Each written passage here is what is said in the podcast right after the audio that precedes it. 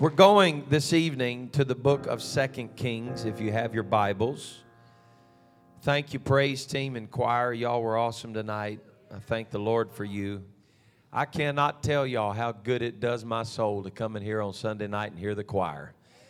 Amen. It's so good to have the choir back on the platform with us. Amen. Church, I don't want to beat a dead horse, but let me just encourage you to stay the course right now. You're doing great things. Just stay encouraged. Keep watching yourself. Take care of your health. Keep your immune system built up. And keep on washing your hands and doing the right things. And God's helping us. Amen. We've been so very blessed in this area to just continue services with no problems and no issues. And I plan on keeping it that way in Jesus' name. Amen. Amen. Somebody shout in Jesus' name. Jesus. Amen. We're just believing that God is going to continue to help us. We have had several folks over the last couple of weeks that have had some seasonal illnesses, some colds and things like that. And even those folks, if they have any kind of a temperature or whatever, they've been staying home. And I thank you so very much for working hard. I know right now, Brother Maines is locked in at home getting ready for a surgery. And if you're watching, Brother Maines, we're praying for you. And so very thankful the Lord's hand is upon him. But we have just a couple of folks that have a little bit of illness going on. And thankfully, none of the virus has touched any of us in our local assembly here. And I'm not gloating about that at all. I'm just saying we thank the Lord for that. And we want to be very, very careful and keep it that way. Amen. So I want to be able to have church and meet together and not have to worry about this stuff. So y'all just you're doing the right things, and I appreciate you doing that. And I want to brag for just a minute on our elders. All across this movement, there's a lot of folks that are afraid to be out and to be in the house of the Lord. And there's something special about the makeup of the folks in this church, because we couldn't pay you to stay home. And I appreciate you being here, and you guys convict me. You make me just want to do better and be better. Praise God. 2 Kings chapter 13. I'm finished rambling tonight. I'm going to preach. Praise God. 2 Kings chapter 13, verse 14. Praise the living God. If you're there, say amen. 2 Kings 13 and 14. Now Elisha, the prophet of the Lord, was fallen sick of his sickness whereof he died. And Joash, the king of Israel, came down unto him, and he wept over his face. And he said, O my father, the chariot of Israel and the horsemen thereof. And Elisha says to Joash the king, take bow and arrows. So he took him the bow and arrows. And he said to Joash, put your hand upon the bow. And he put his hand upon it. And then the prophet put his hands on the king's hands. You got the picture. The king is holding the bow and the arrow. And the prophet puts his hands on the hands of the king. And he said, open the window eastward. So he opened it.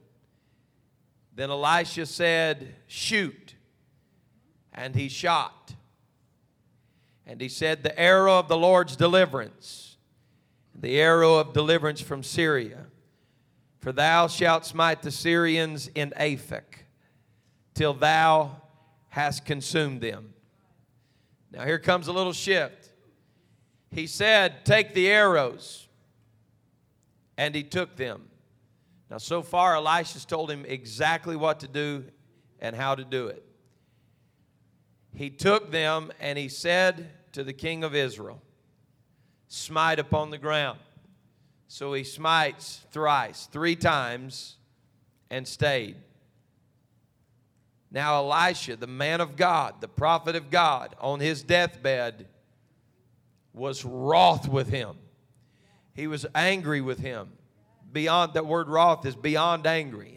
He was livid with him. And he said, you should have smitten 5 or 6 times.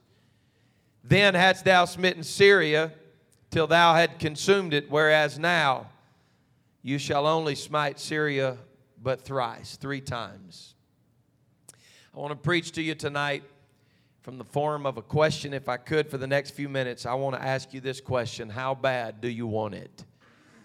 How bad do you want it? How bad do you want it tonight? Father, thank you for your word. Thank you for the glory that we feel. Thank you for your power. Thank you for what you've done and what you're going to do. I plead the blood of Jesus over this house. I pray over your people right now that you would prepare the soil of our hearts for the good seed of the word of God. Give us good fertile ground tonight, and for this we give you the praise and the thanks in the mighty name of Jesus. Let the church shout amen. Amen. Come on, somebody shout amen. Amen. Praise the Lord. Would you clap unto Jesus right now? Thank you, Lord. Thank you, Lord. And you may be seated in Jesus' name. Now, just a little history here that's going on in the kingdom of Israel. There has been a link of weakness in the kings of Israel for quite some time. Until we get to Joash, the preceding kings, the scripture said that they had done evil in the sight of the Lord and that they continued in the sin of Jeroboam. So the kings of Israel are following in the footsteps of Jeroboam, who was an evil king. And we don't have time to preach about Jeroboam tonight, but just suffice it to say that the sins of Jeroboam were paid for generations to come. And as the kings of Israel sat on the throne, for generation after generation, their hearts were gripped because of the decisions that had been made by Jeroboam. And we say it does not matter to the next generation how we live. I'm telling you right now that for a generation that's coming up behind us and that's presently in the house of God, it matters that we continue in the ways of the Lord. I don't want the apostolic church in 15 or 20 years from now, if the Lord withholds his coming, to be unidentifiable because of the sins of this generation that says, no, we'll just do it our way. I would rather us keep power and authority and dominion and prayer and holiness and separation and godliness in the church, so that when my kids come up in ministry and whenever my grandkids come up and they're doing whatever God calls them to do, in Jesus' name, I will have, if he withholds his coming, I will have grandchildren and great-grandchildren and great-great-grandchildren that serve the Lord, because today we are preserving the righteousness of the kingdom of God. Pastor, why would you say that? I declare it prophetically that if the Lord has not come back, I plead the blood over my grandchildren. I plead the blood over my great-grandchildren. I pray in the name of Jesus that if we're here another 100 years, that the apostolic church experiences power and demonstration like they never have before. If you believe it, shout amen. It matters.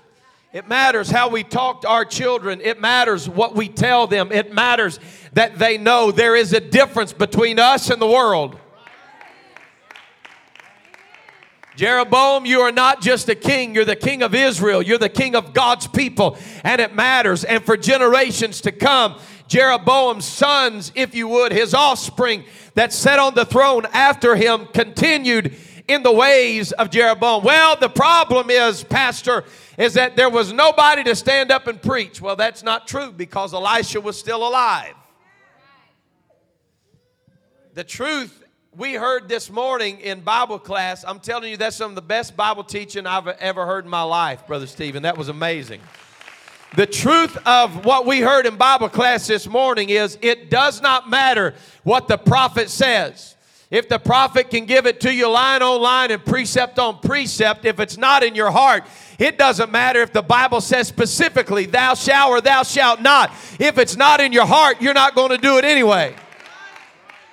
The principle of this whole thing is to get it down in our souls. I know we stand on the bedrock and cornerstone of Deuteronomy 6:4, the Shema. We stand on that. But the commandment of Deuteronomy 6 was not about who deity was, who God was, that he was one. The fact is that he was identified as one, and the commandment was to love him. Love the Lord thy God. Our God is one. Love him with all your heart, your soul, your mind, and your strength. Why? Because if you fall in love with him, then following his word is not a problem. And it causes generations after us to know it's not just about rules. It's not about restriction. It's not about what the world calls legalism. It's about teaching our kids to fall in love with the master. You don't understand, Jeroboam, what you're doing to the next generation when you tell them it doesn't matter anymore because old-fashioned ways are outdated. I'm telling you tonight, I don't care if the world calls me old-fashioned. I don't care if the world calls me an old fogey. I'm glad to be a one God, apostolic, Jesus name, Holy Ghost filled, holiness believing child of God. You got to forgive me, but I was raised in a generation that said I would rather get to heaven and find out I did too much than to walk into heaven and find out that I barely missed it. I'm not here tonight to try to figure out what I can get by with and still be saved. I want to be in the bride of Christ. I want to be pure before God. I don't want there to be anything in me that would cause me to miss the coming of the Lord. So the fact is, Elisha was alive and well until we get to this portion of Scripture that we read tonight where Joash is now the new king. But the sickness that was his sickness unto death now has him on his deathbed. It's a sad thing to think about, having a prophet like Elisha, who was the son in the faith, in the prophetic, to Elijah, a double portion man, that in the midst of the seer, Elisha, that had prophetic intuition and the ability to see into the future and to declare the works of God, that even in the midst of the powerful prophetic move of God in the kingdom of Israel, that kings could still be corrupted. I'm preaching to somebody tonight to tell you it does not matter how powerful the prophetic is. If we don't get this thing in our hearts, we've got to get it out of just our minds and get it down in our hearts. Hear, O Israel! Hear, O Israel! You got to hear it, Israel! You got to hear it tonight. The Lord our God is one, and love him with all you've got. So the premise, the power here is that just because there's a prophetic word, it doesn't mean there's somebody to follow the word.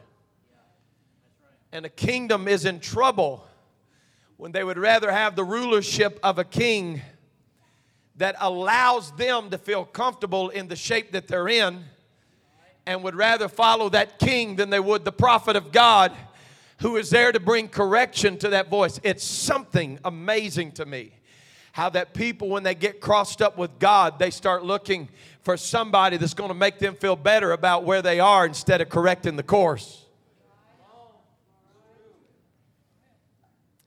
Have you ever noticed how somebody gets to a point where they disagree with what a church teaches?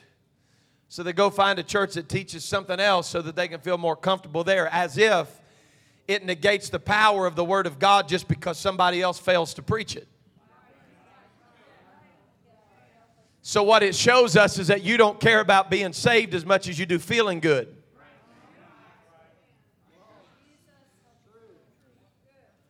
And so what happens is the very thing that I preached to you this morning is that when Herod's wife doesn't like what John Baptist is saying, the answer is not come in alignment. The answer is just cut his head off. Just silence the voice. Well, you can silence the voice of Elisha, but you're going to find out that for generations after generation and king after king, and one that sits on the throne, one after the other, you're going to find out that what Jeroboam allowed himself to just have a little bit of in his life.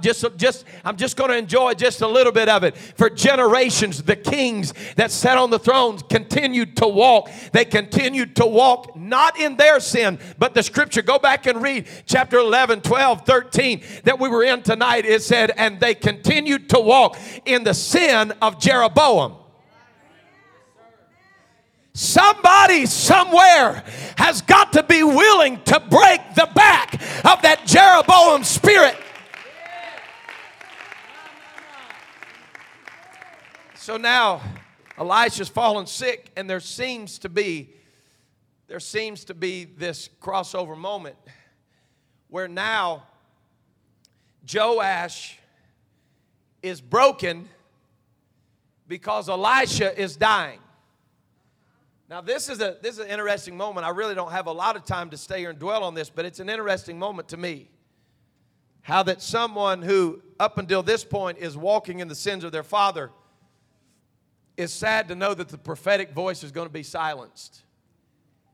That lets me know that there's some kind of spark, some glimmer of hope in the heart of Joash, that his heart is broken. The Bible said that he got over the face of Elisha the prophet and began to weep over him. He is literally hanging over the face of the prophet, and he's weeping tears. That lets me know that there's hope in Israel.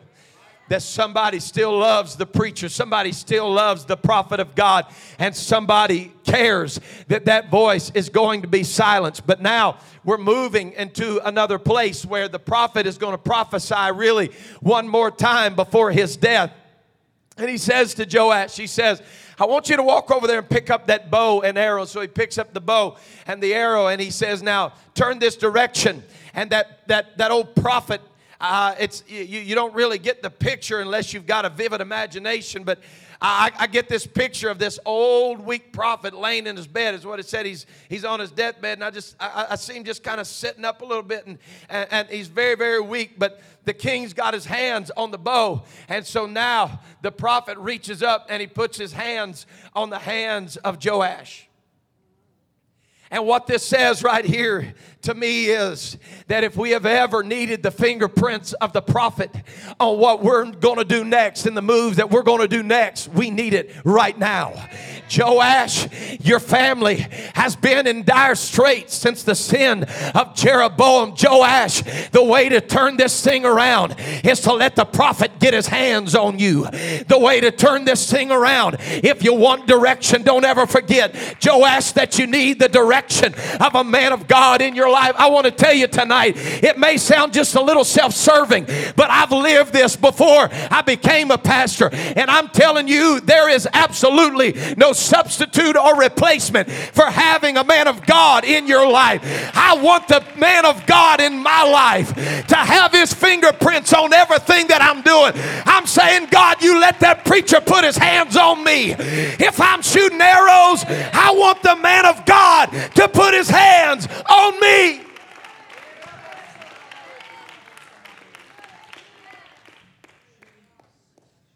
I wonder how many arrows have been shot off into the darkness just because there wasn't specificity in how the man of God, what would have happened if he would have just said to him, hey, pick up the arrows, pick up the bow and shoot it. What would have happened? That same thing that happens when you go without the voice of a prophet in your life, without the voice of a man of God. There are people tonight that are shooting aimlessly off into the distance, trying to figure out what in the world's going to happen next. Church, I'm just telling you, you hear my heart when I tell you tonight, I cannot imagine living in these perilous times and disconnecting myself from the body of Christ. I can't imagine living in these times right now and saying, I'll forget that. I'll have a relationship with God on my own. Man, forget that. I'm going to keep myself connected to a source of strength and life and hope. I want to be in the body of Christ. Got to. I want to be in the body of Christ. I want to be connected. So he said, all right, put my hands on you. And he shoots the arrow, and he said, this is the arrow of deliverance. And I'm not going to preach so much about the arrow. I'm trying to get to a certain place tonight that I feel like the Lord wants to help us with. And so he tells him then, he says, now listen, pick up the ground. Pick up the arrows and smite the ground. Now, here comes the transitional moment. The spirit of the man is revealed. And I want everybody to listen very, very closely right here to how important this is. When you are told what to do, but not how much to do it.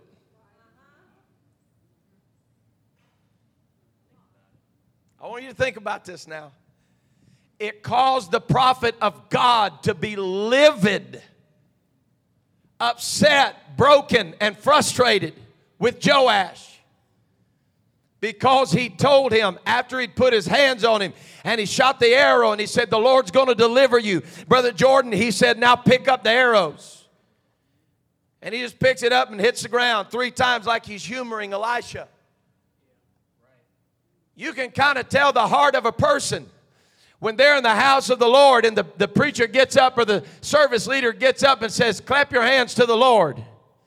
Tells them what to do, but not how much.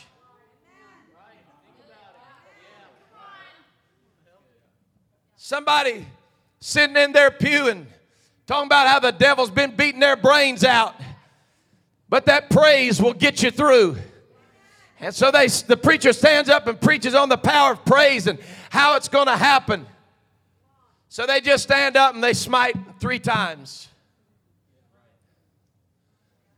And it causes me to ask the question that I'm preaching to you tonight. How bad do you really want it? Joash, you're in a bad place right now, son. You've been promised deliverance, but now the amount of deliverance that's coming to you is predicated on how much you do with what you've been told to do.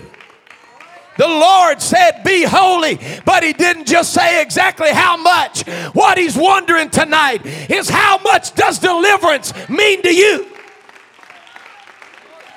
Are you going to stand around with God and say 3 times is too much, 5 times is too much? Lord, I'd rather just do it my way. I'm telling you this evening that your deliverance is predicated on how big of a risk you're willing to take. Joash, the proof of your deliverance and how bad you want it is in the image you portray when you smite the ground.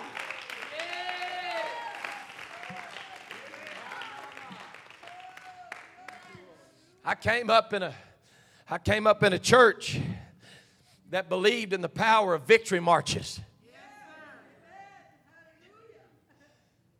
But now, forgive me if I sound like I'm throwing off on people, but you know the spirit of this age, sometimes it rubs off on the church. And now we got a bunch of people that believe God owes it to us for the walls of Jericho to fall down in the 21st century. But we don't want to walk 7 days. And especially keeping our mouth quiet. For some of us, the toughest order would not be the walking. It'd be the, see, y'all are preaching good now. So this is your answer to us then? We're just going to have to walk and keep our mouth shut? You know what? There's a neat little principle in that story that I think could help a lot of us. I wouldn't complain about what God was doing even if I couldn't see what he was doing because I was on the outside of the walls. Because what they wanted was on the inside of the walls of Jericho. It's just what I preached to you this morning. You couldn't see what God was doing on the inside of the city. But the men on the inside of the city were trembling because they heard the sounds of marching feet. And it sounded like an army that was surrounding them. And whenever they were willing to put their foot to the ground and close up their mouth and say, I refuse to shout until the Lord tells me to shout. I refuse to open my mouth till the Lord tells me to open my mouth. God was doing a work on the inside of the wall. What they did not know is that every step they took, they were stepping in the direction of their deliverance. With every step there was another crack in the foundation. They weren't told how many that day. The Lord just said, keep on walking. I feel like encouraging somebody tonight. You may not see how God's going to do it. You may not see what's going on, but keep on walking, baby. Every step is in the direction of your deliverance. Oh, I feel that tonight. I feel that tonight. I feel like somebody has been putting damage on the enemy's kingdom, and you feel discouraged tonight because you haven't seen the evidence. But just keep on walking.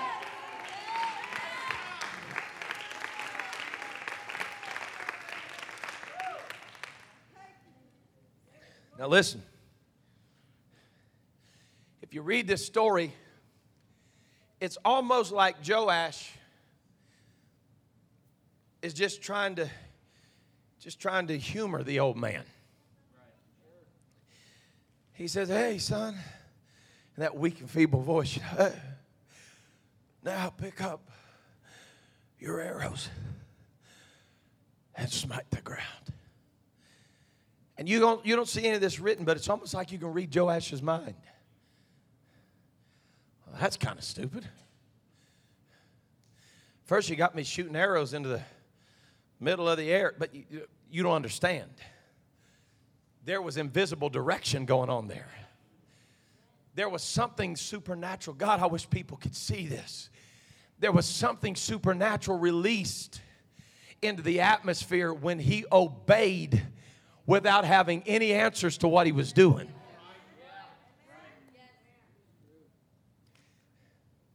And so now the old man tells him, smite the ground. So he just picks up the arrows and he kind of looks over his shoulder, and I don't really know. So he just kind of reaches down and smites the ground three times. And when he turns back around, the old man of God's livid. I mean, frustrated.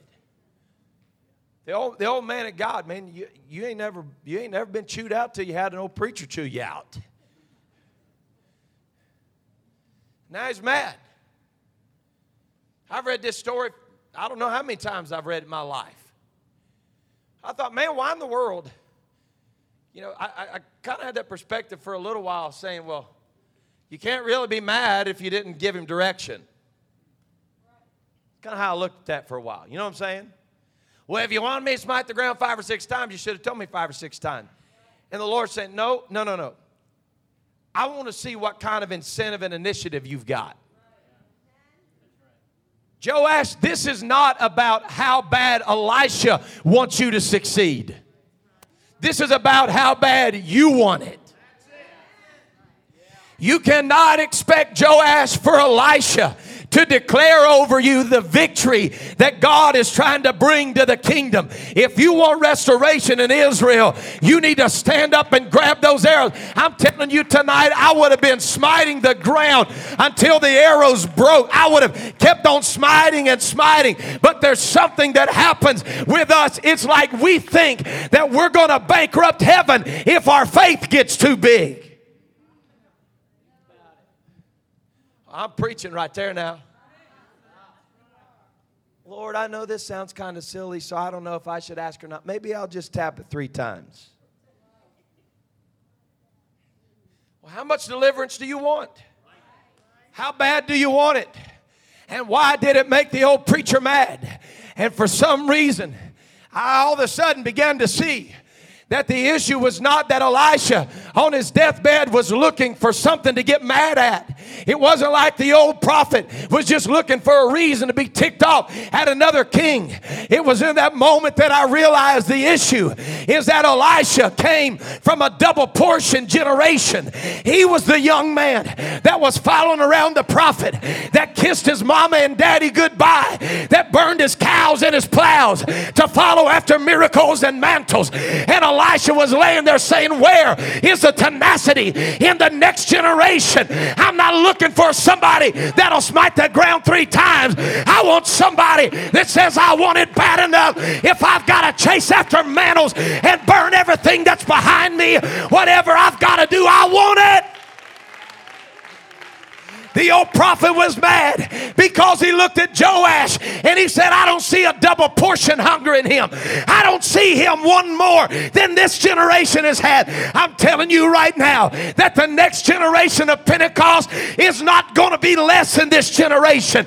God is about to pour out a double portion of his power and his glory.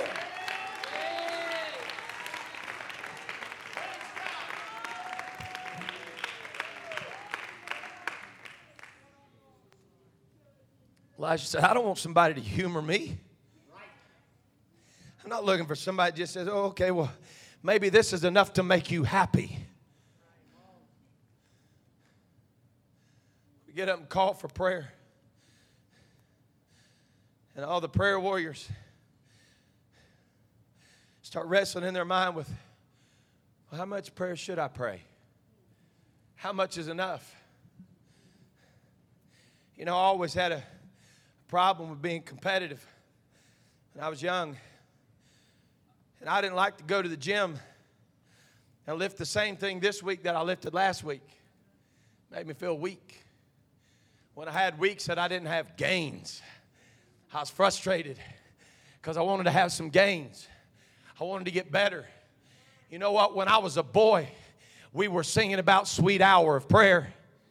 And I'm not against it because the problem is now that sweet hour of prayer has turned into just a little talk with Jesus. We got a generation of people who don't misunderstand what I'm saying to you right now. We need to have good church. But we got a generation that love to dance and shout and get to feel good, but they don't even know how to pray an hour. And Jesus was asking his disciples in Gethsemane, he said, could you not tarry with me 1 hour? That didn't mean that was the limit.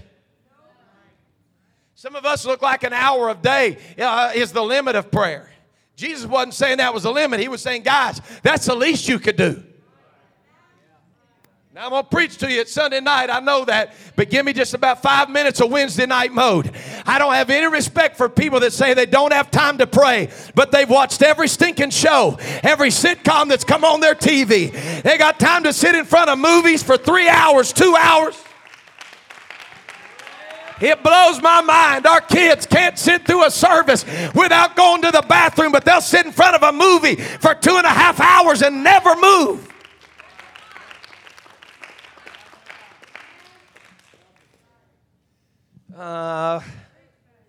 It's no big deal, Pastor. He's just a cute little wizard with glasses. Yeah. So you're letting your kid be babysat by witchcraft for 2 hours and talking about how cute it is, but they don't have a clue how to pray. Church, listen to me. I'm not here to be hard tonight. I don't want to be ugly, but it is too late in the game to find out what the minimum requirements are for us to get by. I'm not looking for a generation of three smiters. I'm looking for a generation that says, all right, you tell me whatever I need to do, and then I'm going to keep going above and beyond that. I'm going to live for God like there's no tomorrow. I'm going to fall in love with holiness. I'm not going to wait on the pastor to tell me to clap. I'm not going to wait on the preacher to tell me to dance. I've got something in my soul that says, Lord, I'll take all you got. I'll take everything you can give me.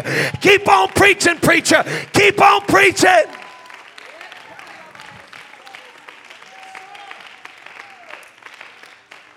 You don't believe me?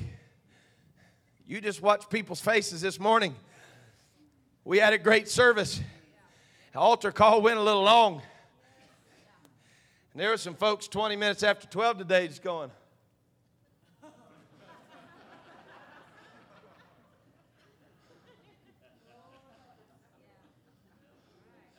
I suppose now that he's done, Bishop's going to get up there and say something.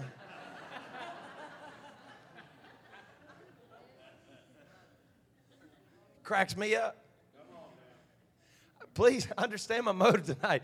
I'm not being ugly. We went 53 days without church, and people bawled and squalled, and now we're 20 minutes over on Sunday morning. They're like,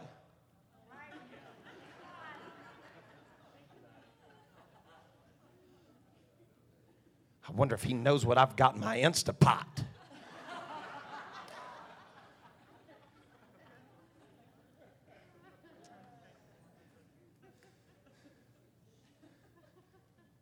So tonight I'm just going to act like Elisha. I'm going to be the old guy. Thank the Lord I'm not old, but I'm going to be the old guy because I'm old in my spirit tonight. And I'm going to say to you that the reason why we're not carrying kids out of church anymore drunk as Cooter Brown on the Holy Ghost is because before they can get drunk in the Holy Ghost, we're saying, let's go before Wendy's closes.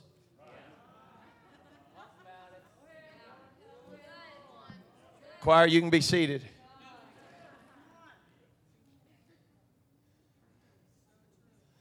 believe me, I got no intention of doing it tonight. But I wonder what in the world would happen if at midnight tonight I was still up here preaching. We were having a prayer meeting. I can tell you what would happen. People would be getting up leaving.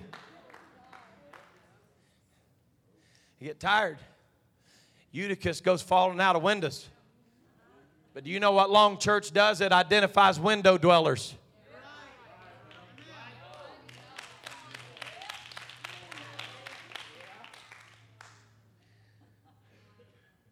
It's like nobody wants to hear that kind of preaching. I don't know. You watch the Eutychus spirit get a hold of people. It always identifies them window dwellers, but the part they never talk about in the story is that people who sit in the windows of opportunity, they never fall in the church. They always fall out. I preached at Louisiana Camp. I don't remember if it was last year or the year before. And I just felt like preaching on Eutychus one night, Dad. So I started the camp meeting. I think Eutychus was the first night, and I preached, "Get out of the window." And the next night, I was preaching about how bad you wanted to get a miracle, you know. So I started preaching about the lame man on the porch. The second night, I preached, "Get off the porch." My God, by the time camp meet was over, people were out of windows and off the porch, and I don't know where they went, but they were off and out of everything. It's like, good Lord, what am I going to preach next night? I don't know. I ran out of stuff people get out of. Blows my mind. Can I slow this down, just preach to you for a minute? This generation talks about prayer and revival more than any generation I've ever been around, and we pray less and have less revival. Because it's an Instagram generation that if we post our prayer life, it looks better than it really is. Our prayer lives are filtered. Our dedication to God is filtered. There's a reason why your vacation pictures are only from the waist up.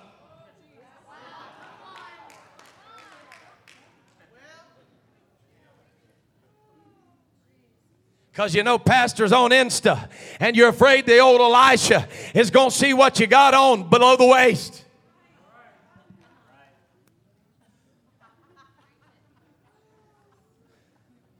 Bishop, I feel a little Danny T coming on me right now. If you wouldn't watch it with me in the room, don't watch it. Son, I've seen him get on them tippy toes, and he'd flat wear it out. He'd hear about some kids in there watching some dumb movie, and he'd get on them tippy toes and wear it out. If you wouldn't watch it with Jesus in the room, don't watch it. Well, I'm saying if you wouldn't wear it with Pastor with you on your vacation, then don't wear it if I'm not there. How bad do you want it? I'm not just apostolic on Sunday. I'm apostolic every day of my life.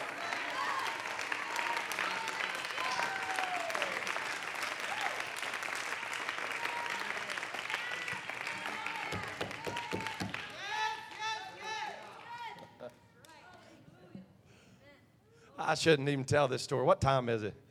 Oh, Lord. I was going on vacation one time with a friend. Jesus, please don't let him watch this. I was going on vacation with a friend, and we were going to an aquatic area. And he asked me, Bishop, he said, so what do you wear when you swim? I said, I wear pants and shirt. Why? He goes, no! I said, yeah. He goes, you're not going to embarrass me, are you? I was like, I don't know. Does it embarrass you? Because I don't give up my conviction just because I want to have a good time. Pastor ain't here. It's only one beer. I'm not going to get drunk wherein is excess. I've seen that old trick before. The devil's had that up his sleeve for a long time. If he can ever get you to drink the first one, before you know it, you'll drink a whole pack of them because that's what you've been set free from. How bad do you want it? Would you rather be holy or fit in with the social drinking crew? I think I'll take heaven.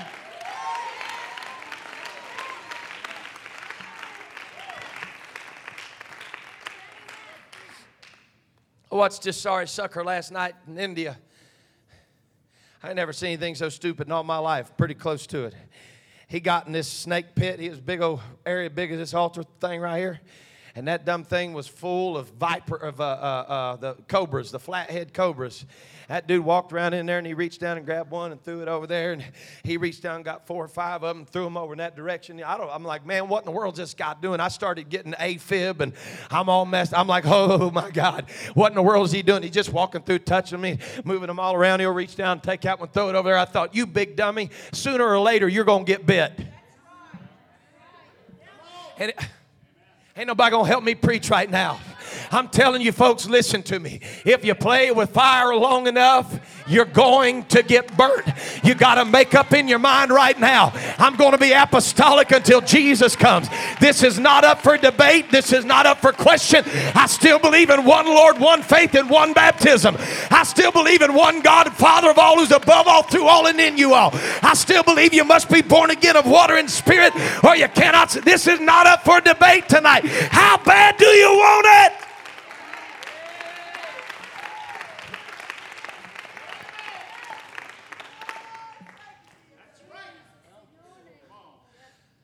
I'll just humor you, Elisha. I'll just smite it 3 times. And the old double portion man says, what's wrong with you?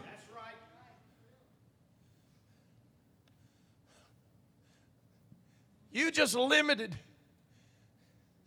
the victory that God can bring to a nation because you were presumptuous enough to think that I just wanted you to do it to make me happy. Bishop, I could throw you the mic. You could hammer this right here. You understand me when I tell you that if your holiness is to keep your pastor happy, it's not holiness. It's legalism.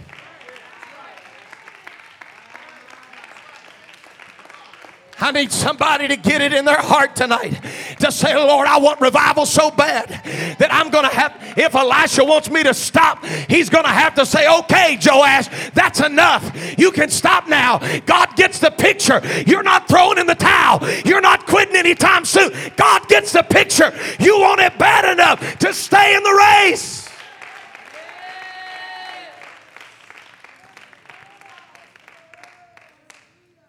Sitting in my office tonight, Faith Hall of Fame came to me. Wherefore, seeing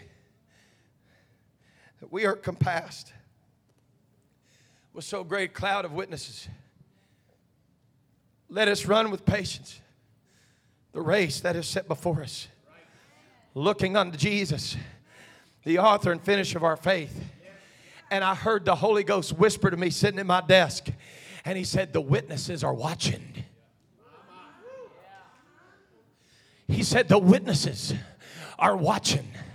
The double generation guys are watching. They laid on their deathbed and they were looking at the next generation saying, God, I hope they want it as bad as we wanted it. The Lord said, the witnesses are watching. Now go ahead and run the race. Go ahead and run the race because the witnesses are watching. But don't look at the witness to make sure the witness is okay with it. Look unto Jesus, who is the... Listen, I thank God for the witnesses that push us, but I don't need to know that Elisha's good with it. I want to know, God, are you good with it?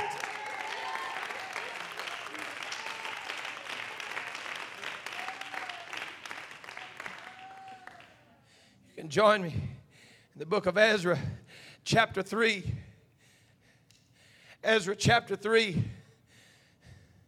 verse number 12. But many of the priests, the Levites,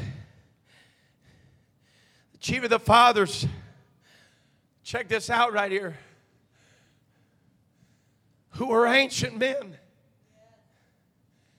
that had seen the first house. The double portion boys. Oh, they had seen the glory of that temple when Solomon finished it. And that holy light from heaven rested on the altar of sacrifice. They had seen that first house. And it said when the foundation of the house was laid before their eyes, they wept with a loud voice. Why in the world are they weeping? Because many are shouting aloud for joy. Listen to what I'm telling you. It was the old men that were close to their deathbed, if you would. They were the old generation that had seen the first temple completed. And they were so broken because the prophecy had come forth that the glory of the latter house would be greater than that of the former. But this generation just took the prophetic for granted. And they said, well, then God owes us the glory of the latter house. He did it in the former house, so he's going to do it for us. But those old priests, those old men that had seen the glory of the former house started weeping because they said, I'm not sure these boys want it as bad as we wanted it then. They're all right with a smaller altar. They're all right with a fire that's kindled by the hands of men. They're all right without the Urim and the Thummim. They're all right without the priestly garment. They're all right without a lot of things that we weren't all right without. We've seen the glory of the former house, but don't think that God just owes us the glory of the latter house because we serve him.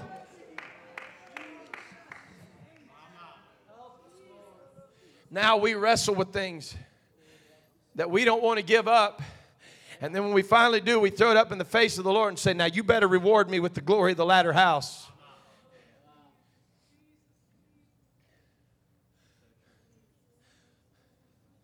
Lord, I live a faithful, holy life. What's your motive? Is your motive for the glory of the latter house? Or is your motive because you want it?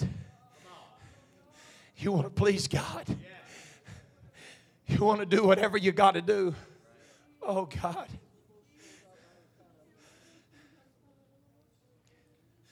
Raise us up. A generation of young people that on Sunday night when their moms and dads go eat at the restaurant, they got to come back by the church because Junior's still laid out on the floor.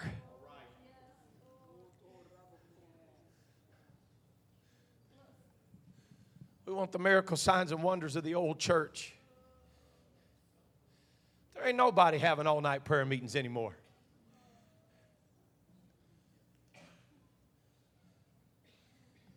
We set an alarm on our phone for what time we ate today to be sure that we don't go over 24 hours on our fast day.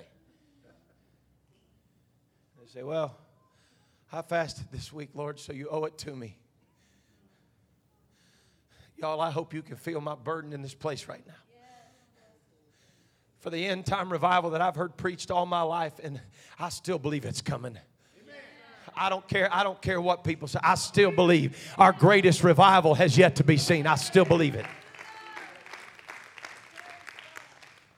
But if we're going to have it, we're going to stop looking at God and saying, okay, I gave you my 30 minutes today and I fasted one day this week, so pour it out. Won't you just walk over and smite the ground a couple times? It's more about the least that I can do to still get the power. Oh. See, I hope nobody thinks I'm being ugly right now. I'm calling this church to a higher level. What was the first thing that crossed your mind tonight when you got on the fpcanderson.com/prayer and started looking through the times? How many of you said, ooh, that's not real convenient. I don't want that one.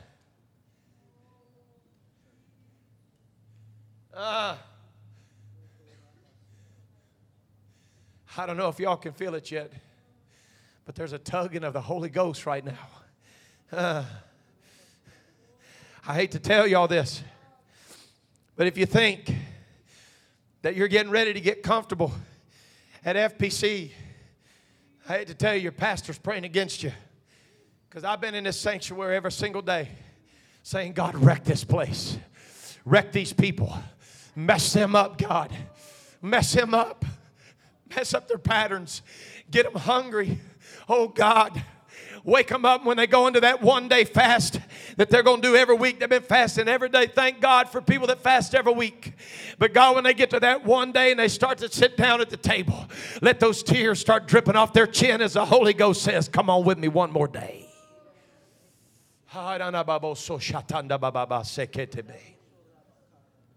When you get up from that prayer meeting, you signed up for a certain hour this week. Hey.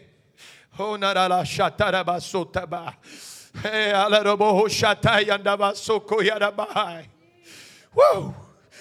But you go to get up from that hour that feels required of you. And you can't stand up because the Holy Ghost says, come on, stay down here with me just a little bit. And you get in on somebody else's hour because you feel the desperation of revival. That's when the angels of the Lord are standing around saying, how many times are you going to smite the ground now? How bad do you want it right now? How bad do you want them kids saved? Come on. How bad do you want that husband saved? How bad do you want that wife saved? How bad do you want those aunts and uncles to come in? Could you tarry with me just a little while? I'm calling for you to tonight, FPC.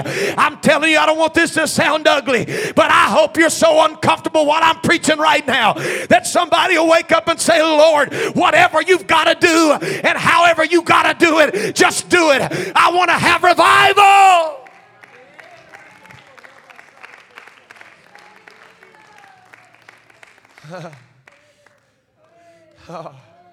I've been asking God to disturb some people. Some of you got your patterns all messed up. And the Lord rolled you over in the middle of the night and said, come on, talk to me. But it was so much easier once you reached over and touched that clock to see what the time was, and you saw it was 3 a.m. You said, oh, Lord, I got to get up and go to work. But the Holy Ghost has been whispering in your ear, come on, come on, come talk to me. Get out of that bed. Come on in here, walk around in that living room, spend time with me. And there's some man sitting in his house that's got a gun stuck in the roof of his mouth. And he's saying, God, if you don't help me right now, I'm going to blow my brains out. And we roll over in the bed and say, oh, but Lord, I got to get up for work in 4 hours. I got to be there. And that man's sitting there shaking with sweat rolling off of his head saying, God, if anybody's ever prayed for me, Pastor, that stuff don't happen. Oh, yes, it happens. I remember the night that my dad picked up the phone and called the man, and the Lord laid him on his heart. And he came and he told my dad, he said, Bishop, when you called me, the reason I didn't answer is I'd got myself a gallon of wine and I just tried to drink my troubles away. He said, but when you called me, I had a 45 stuck in the roof of my mouth. I was sitting in the back of my van, and I was getting ready to blow my brains out. And before I pulled the trigger, I looked down and saw Bishop Danny St. Clair calling me. I'm telling you, church, if we've ever had a move of God, it's time for a move of God. Somebody smite the ground. Somebody smite it until victory comes.